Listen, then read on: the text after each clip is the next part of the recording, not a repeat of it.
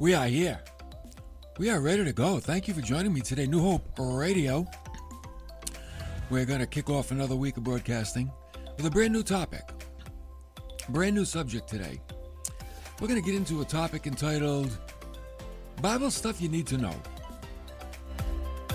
There's a lot of stuff we need to know from the Word of God. And today we're going to ask the question What is God like? A lot of folks have an idea what God is like, some have no idea at all. So I think that's a good place to begin. What is God like? That's what we'll see today, right here on New Hope Radio.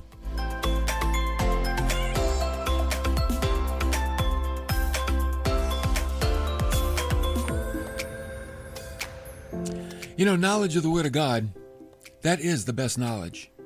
It really is. And because you know what it does? It affects all of your life. In this series, we're going to learn about God. We're going to learn about angels, Satan, the enemy, demons, man. And like I said today, okay, we're going to take a look at the attributes of God. What makes up God?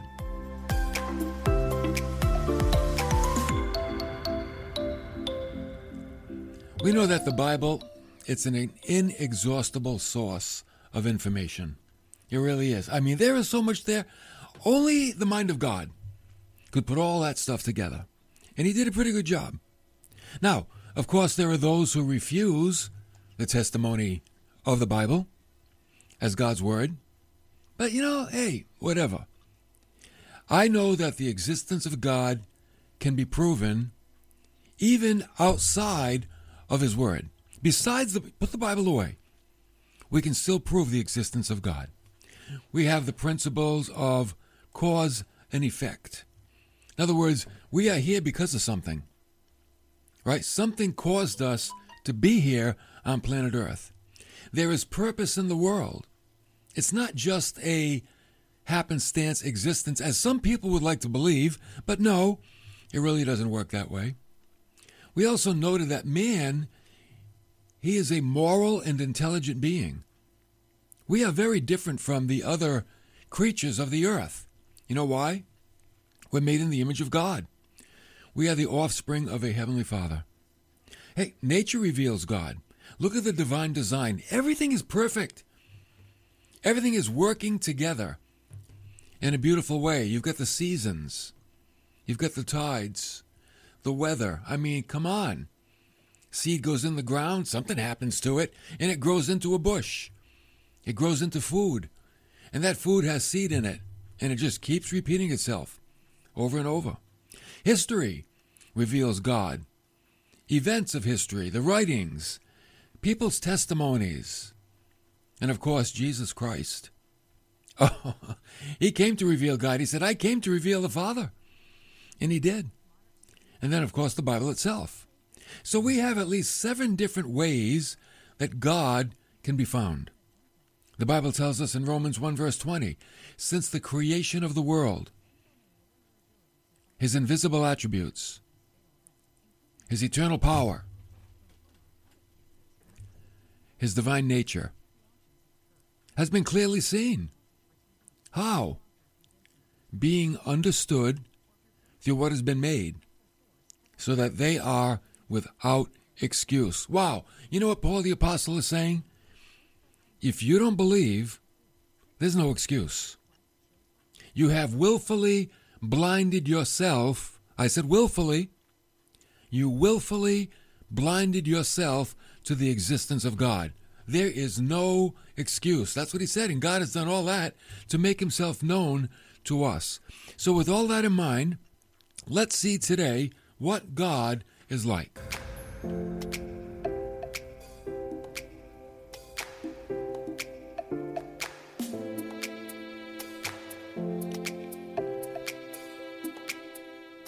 Now, the best way to learn what God is like is to know his attributes. What are the attributes of God?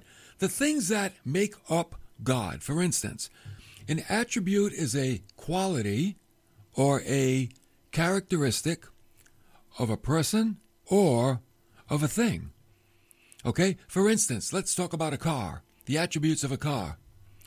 Got a transmission, five speed, or automatic? It's got tires. Are they radial tires? Are they off off road tires? Is it a convertible? Is it a hardtop? Does it have leather interior?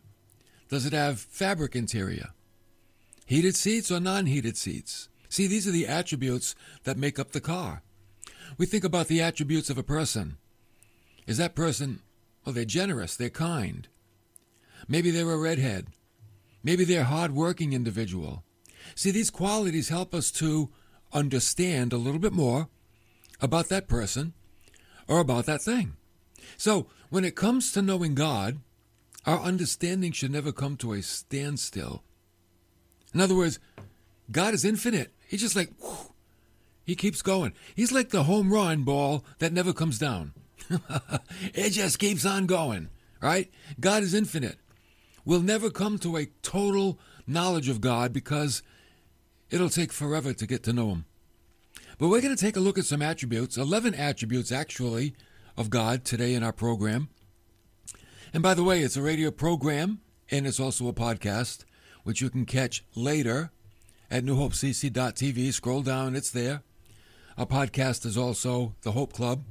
You can find that on Stitcher, Spotify, iTunes, I don't know, a bunch of other places as well. Just type in The Hope Club and you'll find our podcast there also. So let's take a look at the attributes of God. Number one, omniscient. Omni means all. Niscient comes from the word nous. It means knowing. It's the word used for the mind. So it's like God is all knowing. God knows everything. Omniscience means that God knows everything, and this includes knowledge of things that, number one, actually happened, number two, might happen, number three, will happen. He's got knowledge of all those scenarios. In Romans 11:33, Paul said, God's knowledge is beyond human knowledge. He said, "Oh, the depth of the riches, both of the wisdom and the knowledge of God." How unsearchable! Are you kidding me? Yes. How unsearchable are his judgments and unfathomable his ways. In other words, his ways are so deep, we can't get down there. I don't know what the lowest point in the ocean is, and I don't know if anybody can get there without getting crushed. God's ways, they're like that. They're deeper than that. You cannot measure, you cannot fathom the ways of God. He's infinite. He knows things that could be. As Jesus one time said, Woe to you, Chorazin, that's a town. Woe to you, Bethsaida, that's another town. If the miracles had occurred in Tyre and Sidon, those are towns, which occurred in you, they would have repented long ago. He's saying that if this certain thing, if I did certain miracles in these towns, those people would have accepted them. I know they would have. I did them in your towns, and you rejected them. He also knows the actual, and he knows the possible. You know, this is why I like this part. When you have a relationship with God, you are walking with somebody that knows everything. I wouldn't call God a know it all in the sense of a human know it all because know it alls, they like to brag about it. God possesses it all. All knowledge is in God. And when you walk with God, you know what? Some of that knowledge starts to flow into you. The second attribute I want to mention today the fact that God is holy. Holy means to be set apart. His holiness is his measuring rod as an absolute standard. As like being healthy. You know, being healthy is more than not being sick. Being healthy means to have vitality, to have energy, to have a shining countenance. That's what that means. So, holiness is more than the absence of sin with God. It's being right, it's living right. For us, it's walking in the light as He is in the light. Holiness means to be set apart, distinct, separate. And when we walk with Him, that's what we become. Peter said, like the Holy One who called you, be holy yourselves in all your behavior. The holiness of God is the message of the entire Old Testament.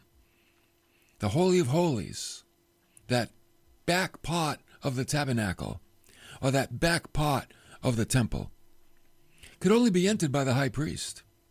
And that was once a year on the Day of Atonement.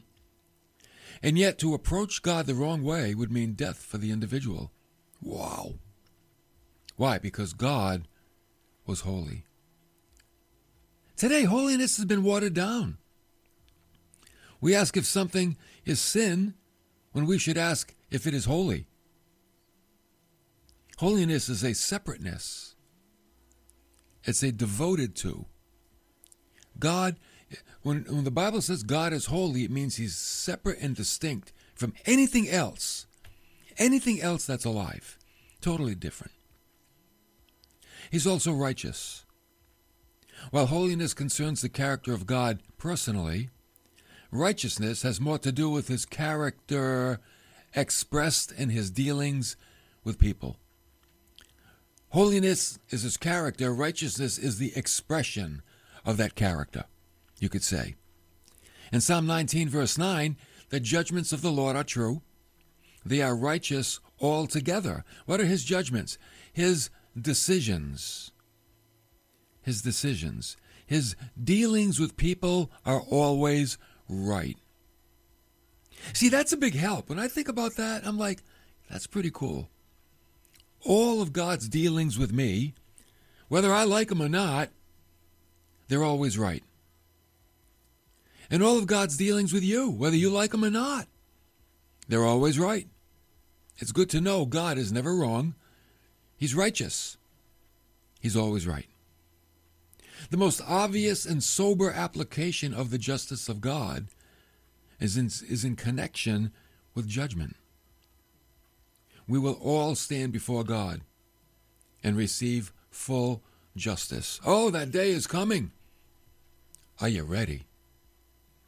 Now, the fact that we will all stand before God one day, it's a comfort to those that are saved by Christ because you're going to stand before God to receive rewards for your faithfulness.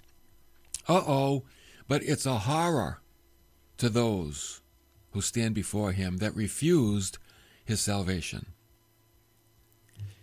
Anybody that says no to God's offer of salvation will stand before Him and receive the just punishment for their deeds. And they will be alienated from God for all of eternity because they rejected the only thing that will rescue them. They rejected it. They said no. It's like you're drowning and somebody throws you a life raft and you say, No, I'll drown. And so you do. The fourth attribute of God is love. You know what love is? God's love? God's love, and you can have this love, it's that which seeks the good of another. That's God's love. It seeks the good of another. You want to see God's love in action? 1 John 4 9. By this, the love of God was manifested in us, that God had sent his only begotten Son into the world so that we might live through him. In this is love, not that we loved God, but that He loved us and sent His Son to be the sacrifice for our sins. Think about that. That's love. God did something for our betterment. He sent His Son to interrupt or intercept, that's a good word, to intercept the wrath that was coming toward us. And when you when you receive Christ as Savior, that wrath is intercepted. But if you don't, guess what? There's no interception. And you will receive the wrath. And you know how long that goes on? All of eternity. Forever. Some have taken a view of God's love to the degree that all men will be saved. That's called universalism. There's a problem with that. This is why all people will not be saved it excludes the righteousness of God. See, love sent Jesus, but righteousness demands perfection. God can love you, and He does, but you have to have His righteousness to live with Him. And if you don't have His righteousness, you can't live with God in heaven. How do you get His righteousness? Through faith in Christ. By believing on Christ as your Savior, you receive His righteousness. So, love doesn't keep people out of hell. Righteousness does. Are there people in hell that God loves? Yes. Why are they there? Because they refused the righteousness that's required to live with God. They refused it. It's like if you want to live on the moon, you got to have a spacesuit. Say, you want to come on the moon? Yeah. Okay, you need a spacesuit. I don't want a spacesuit. Oh, you can't live on the moon. You're not going to make it. You need a spacesuit. You want to live in heaven? You could have righteousness. I don't want righteousness. Okay, you can't get into heaven. Not going to make it. You gotta you gotta be dressed properly in righteousness. If not, you're cast out. So only through believing are we really made perfect. And yeah, we are perfect in the eyes of God. Hallelujah. When we believe on Christ. The fifth attribute, if I can get through all of them in this broadcast, God is true. Oh, God is true. He's truth. It means He's faithful. He's reliable. You can always count on God. Now, doesn't mean He's going to give you everything you want, but it means He's always going to be there for you. He won't take you out of the storm, but He'll be with you in the storm. We understand that God is true through His promises. Every promise God makes will come true. God's word can be trusted, and God can be trusted. The psalmist said in Psalm 56 God, in God, I have put my trust. And I love the outcome of this. He said, I will not be afraid what man can do to me. That I trust God so much, I'm not afraid of man. I'm not afraid of people. I'm not, I'm not afraid of anything. Why? I've got God. He's got God. Now, that doesn't mean nothing will happen to him. It just means he'll never be afraid. He'll never fear. And by the way, the more of God's word you know, the more you can trust him. To know him is to trust him. Come on. God is free. He's independent of all creatures. He doesn't depend on anyone. He doesn't rely on any, anyone like we do. God is motivated by himself. There's no force outside of God that activates him or motivates him. He's not he's not under any obligation of any kind. And what he does for us, he does in grace. He does because of his goodness. So it's three it's through his free will and compassion that he does what he does for us. God has his own free will, but he also has compassion. And that's why he sent Jesus. He had compassion upon us in our lost condition. In Isaiah chapter 40, he asked the question With whom did God consult? And who gave him understanding? Who taught him in the path of justice, and taught him knowledge, and informed him of the way of understanding? And we know the answer like nobody. Nobody. God is self contained. He's all, he's all contained in himself. There's no outside force acting on God. Number seven, he's omnipotent. That's kind of like omniscient, but only potent. Omni means what? All. Potent means powerful. Oh, yeah, all powerful. He's got all the power. God can say, I got the power. He's got the power. And you know what he's got the power to do? As Jesus said, I give eternal life to them. They shall never perish. No one shall snatch them out of my hand. That's power. Once you're saved, you can't be lost. Once you belong to God, you can't be stolen away. It's like you're inside the hand of God. In order to steal someone from God, you got to be bigger than God. Uh oh, no one is. God has the power to bring the creation into existence. You know, the Bible opens up in the beginning, God created the heavens and the earth right off the bat. There's no debate.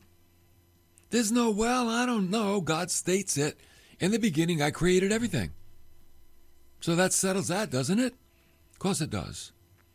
God also preserves. He's the great preserver of everything. Hebrews 1 3 says, He upholds all things by the word of His power. Wow. That's how powerful His Word is. He keeps the whole creation together just by His Word. Just like when He said, Let there be light, boom, there was light. Let there be sky, boom, there was sky. Let the oceans fill with fish, boom, they filled with fish, and the sky fill with birds. He just said it, and it happened. He did it all for us. He did it all for us. God is eternal. It means he's in, he's infinite. He has no beginning and there's no end. I know some people like, well, you know, where did God start? He never did. We can't figure that out. You know, we use one tenth of our brain, if we're lucky. Nine tenths is just sitting there, stagnant. You think you can figure out God totally? We can't figure out infinity. No beginning, well, we can't even conceive of that because we don't have the ability. No end, can't see that either. So it's difficult for us. But the Bible tells us from everlasting to everlasting, you are God. He has no beginning, He has no end. He always was. Now that's it. You just got to take it. He always was because you don't have the ability to figure it out. Not with one tenth of your brain, anyway. God is immutable. It means He's unchanging. He doesn't change. God never gets up on the wrong side of the bed. He doesn't have a bad day. James said, Every good gift, every good and perfect gift, where does it come from? It comes down from the Father of lights, with whom there is no variation or shifting shadow. There's no, he doesn't change. He's not like us. You know, we have a bad day, we have a good day. Some day it's like, I feel like talking. Some days like, don't talk to me. Don't bother me. God's not, no. God has a good day every day. He never changes. He doesn't have mood swings like we do. His own testimony bears witness of that. For I, the Lord, he says, do not change. He doesn't change. He's always who he is. He's omnipresent. He's all present. He's everywhere present. And you know what that means? Nothing escapes his eye. That's another thing that's tough to comprehend. God sees it all. He sees everything. It's unbelievable. God is God in a way that we can't even conceive of him. We can only get to know him a little bit in this life. I'd, I'd recommend that you do. God is sovereign. It means that he is the high, supreme, chief ruler of the universe. He doesn't answer to us, we answer to him. And yet, in his sovereignty, he has complete and total rule over everything, he doesn't operate outside of his attributes. See, that's the beautiful thing. God has all authority and all power, but he operates within his attributes, which means within his righteousness, within his love, within his truth, within his holiness, within his omniscience, within his eternity, within his immutability. See, all of his attributes complement each other. He doesn't go outside of righteousness. He doesn't go outside of his freedom or outside of his immutability, the fact that he never changes. He doesn't go outside of that. That's why God is perfectly balanced by all of his wonderful characteristics. He's not a God of man's making. He's unlike any other. And yet, he's chosen to reveal himself to us. That's probably the coolest thing. God has chosen to reveal himself to us. You realize that? He could have kept himself a secret, but he chose not to. He's revealing himself. And you know how he did it? He did it two ways. Well, he did it a number of ways. He did it, first of all, through nature. Then he did it through his word. He did it through his son. I mean, that's why Paul can say, hey, guess what? There's no excuse. I don't, I don't want it. God's like, hey, I don't want to hear it. There's no excuse. If you don't believe in me, in my existence and who I am, you are without excuse. And at the judgment of the great white throne, the category of people that will be standing there will be those that refused to believe. They refused. They made themselves and they kept themselves willingly blinded to God. They did that. They kept themselves and they made themselves willingly blind to God. But it doesn't have to be that way. That's why we're telling you today don't do that. God has revealed himself, and all it takes is faith. See, here's how it works it's not seeing, then believing. Some people say, well, you know, when I see, then I'll believe, except it doesn't work that way. Here's how it works believe, then you will see. Believe first by faith. Then God will open up your eyes and you'll see. Because that's what He's looking for faith. God will honor your faith by allowing you to see. And you will see. And you will see the truth about God. You certainly will. You will see how true God is. But you've got to believe first. Do you think you can do that? You think you can believe? Just look out the window and look at nature. God is there. Read His Word. God is there. Look at the change in the lives of people that you know. God is there. And then, you know what? When you believe, He'll really start to change you. Wow. He'll start to change you. Next time we're together, we're going to see how God revealed Himself. We'll get a little deeper and God revealing Himself to all of us. Thank you for coming along today. Don't forget the Hope Club. Join the club.